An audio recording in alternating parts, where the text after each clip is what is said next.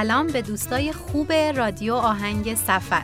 از شما چه پنهون؟ این روزا ما رادیو آهنگ سفریا سرمون حسابی گرم یه دوست جدید بوده که کلی هم ازش چیزای تازه یاد گرفتیم و اومدیم تا با شما هم راجبشون حرف بزنیم. ولی قبلش حتما می‌خوایم بدونین این دوست جدید کی بوده که اینقدرم کوله بارش پره.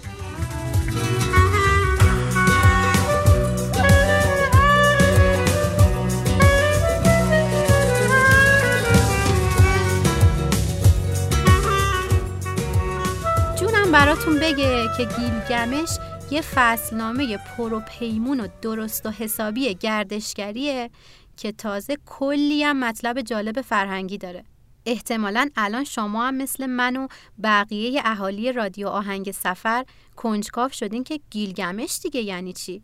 خیلی مختصر و مفید بخوام براتون بگم گیلگمش اولین مسافر تاریخه.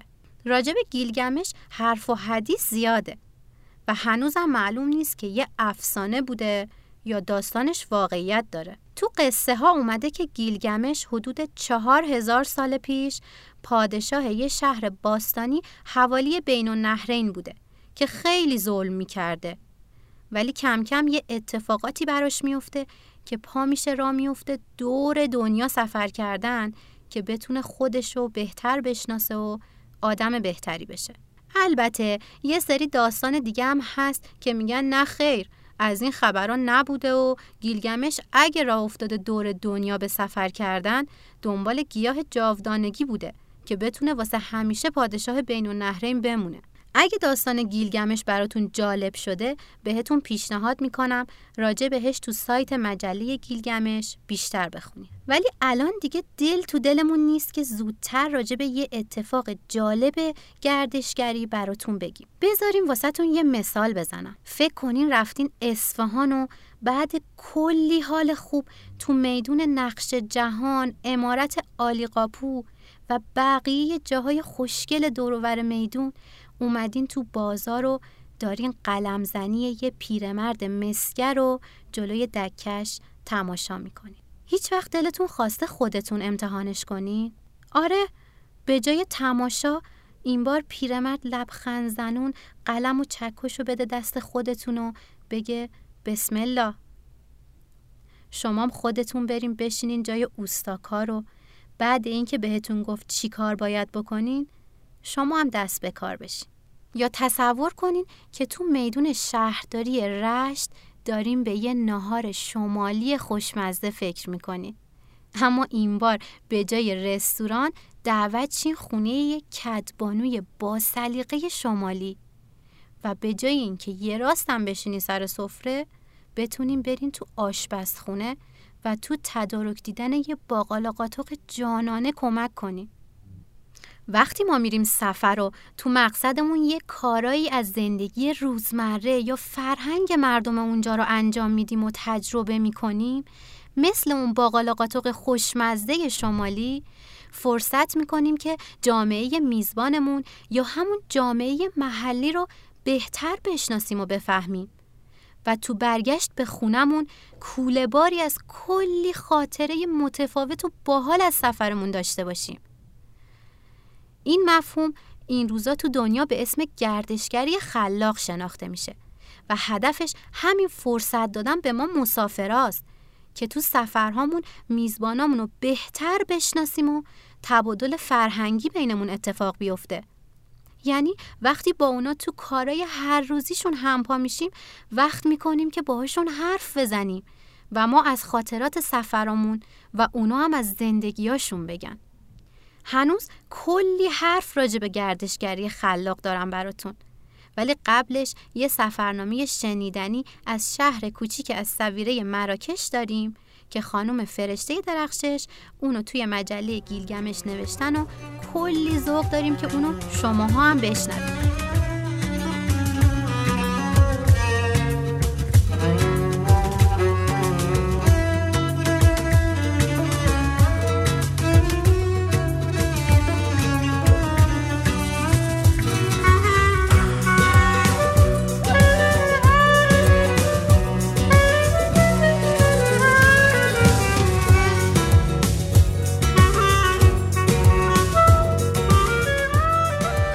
شایسته گفت قرار سفرنامه فرشته جان به سویره رو براتون تعریف کنم. میریم سراغ سویره و فرشته. سویره نه پایتخت مراکشه نه حتی یکی از شهرهای بزرگش. اولین شهری هم تو مراکش نیست که ما بهش پا می‌ذاریم. ولی شهریه که وقتی می‌خواستیم ترکش کنیم خیلی از دیدنش خوشحال بودیم. می‌تونم بگم به دیدنش میارزید. سویره شهر کوچیک رنگ ها و رایه های جادوییه. بهترین جا بود واسه درگیر شدن با فرهنگ و تاریخ این کشور. مثل اکثر مسافرهایی که با کولشون سفر می‌کنن ما هم یه اقامتگاه کوچیک و سنتی و تو بافت قدیمی شهر واسه موندن انتخاب کرده بودیم. پیدا کردنش ما رو کشون تو بازار مکاره و ردیف بیپایان مغازه های الوان شهر. تو مراکش به اینجور اقامتگاه ها ریاد یا ریاض میگن که از کلمه روزه به معنی باغ میاد. یه خونه قدیمی با یه حیات که وسط خونه است و حوز و فواره و وای چه پشت بومایی صاحب اقامتگاه ما یه دختر جوون دورگه مراکشی فرانسوی به اسم زهره است که آروم و با تومنین حرف زدنش آدم رو مطمئن می‌کنه که همین الان خبر صلح جهانی و تموم شدن تمام جنگای دنیا رو تو اخبار فوری اعلام می‌کنن. زهره مثل همه جای مراکش با چای مراکشی که ترکیب چای سبز و نعناس که با شکر دم شده با شیرینی از اون پذیرایی کرد. این چای رو باید طوری تو استکان بریزی که حسابی کف کنه. از شانس خوب ما وقتی رسیدیم که مسافرای زیادی تو اقامتگاه نبودن و زهره یکی از بهترین اتاقا رو بهمون به میده و قول میده که نظارت کنه تا چای مراکشی بعدی و من دم کنم و درست کردن این چای رو فراتر از تئوریات بگیرم تو تمام مراکش رسمه که کلید در خونه رو به مسافرم میدن زهرم همراه با کلید اتاق کلیدهای اقامتگاه رو هم بهمون به داد تا رفت آمدمون راحت بشه و کلی حس خوب صابخونه بودن و با دست کلیدش بهمون به داد. اینجا کنار ساحل که راه میری بیشتر مردم محلی رو می‌بینی تا گردشگرا. مردمی که برخلاف کازابلانکا با لباسای محلی خودشون گردش می‌کنن. مردا جلابه میپوشند بلند از پشم شطور یا پنبه که تکرنگ یا راه راهه. و زنا هم قفتان پوش قدم می‌زنن که سبک و گشاده و بهترین راه مقابله با گرماست.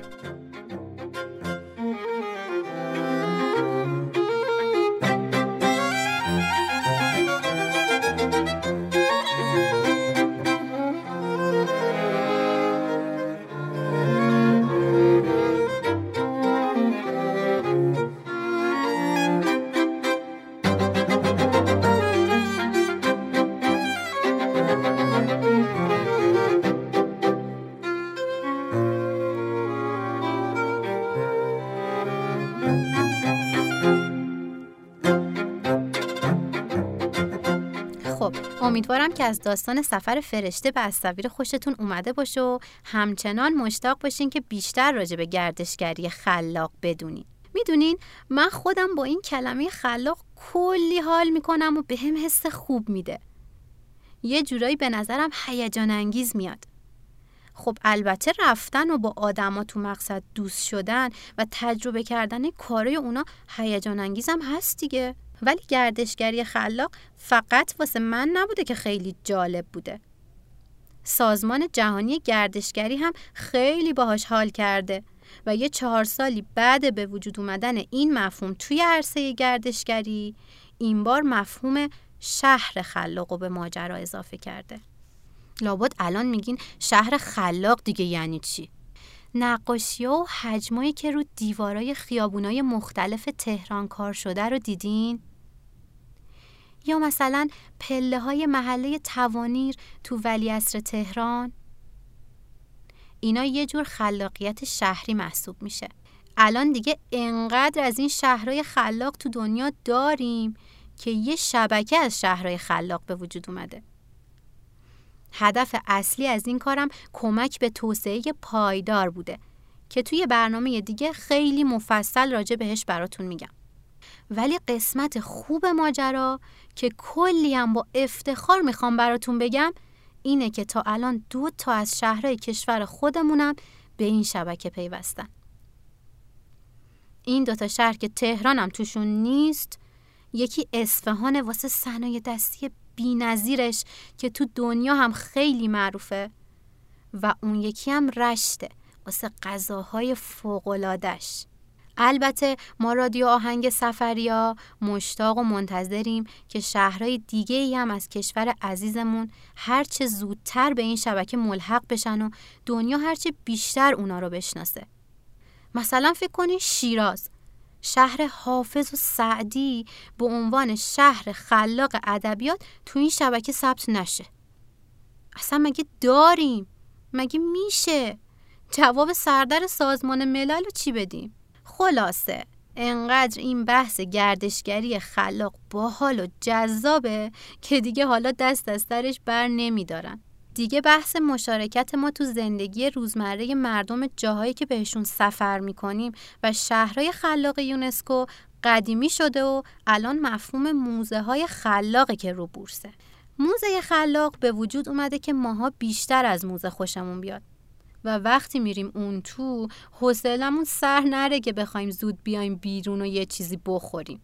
قرار موزه ها انقدر به جاهای باحالی تبدیل بشن که این بار که حوصلمون سر رفت و خواستیم بریم یه دوری بزنیم و گفتیم کجا بریم پیشنهاد همه واسمون موزه گردی باشه.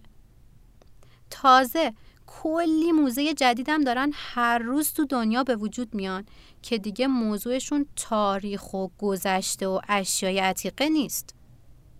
مثلا خونه مقدم و بر میدارن درستش می‌کنن که هم حفظ بشه و از بین نره هم به عنوان یه شخصیتی که دیگه حالا خیلی هم تاریخی نیست ما بریم ببینیم کی بوده و چی کار کرد و کلی از این کارهای اینجوری یا یه مثال جدیدتر تو کرمان اکونوموزه بانو حیاتی واسه معرفی مشاقل سنتی کرمان را اندازی شده.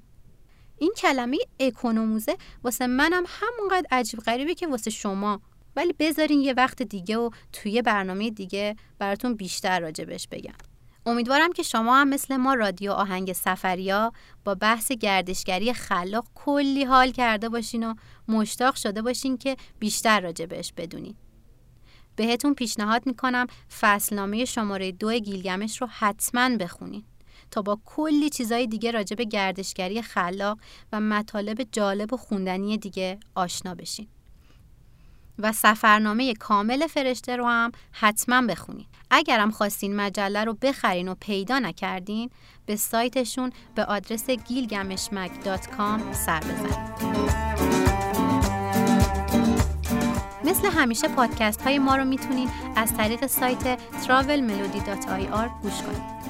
البته کانال تلگرام رادیو آهنگ سفر و سایت شنوتو هم راه های دیگه ای برای دستیابی به پادکست های ما هستند.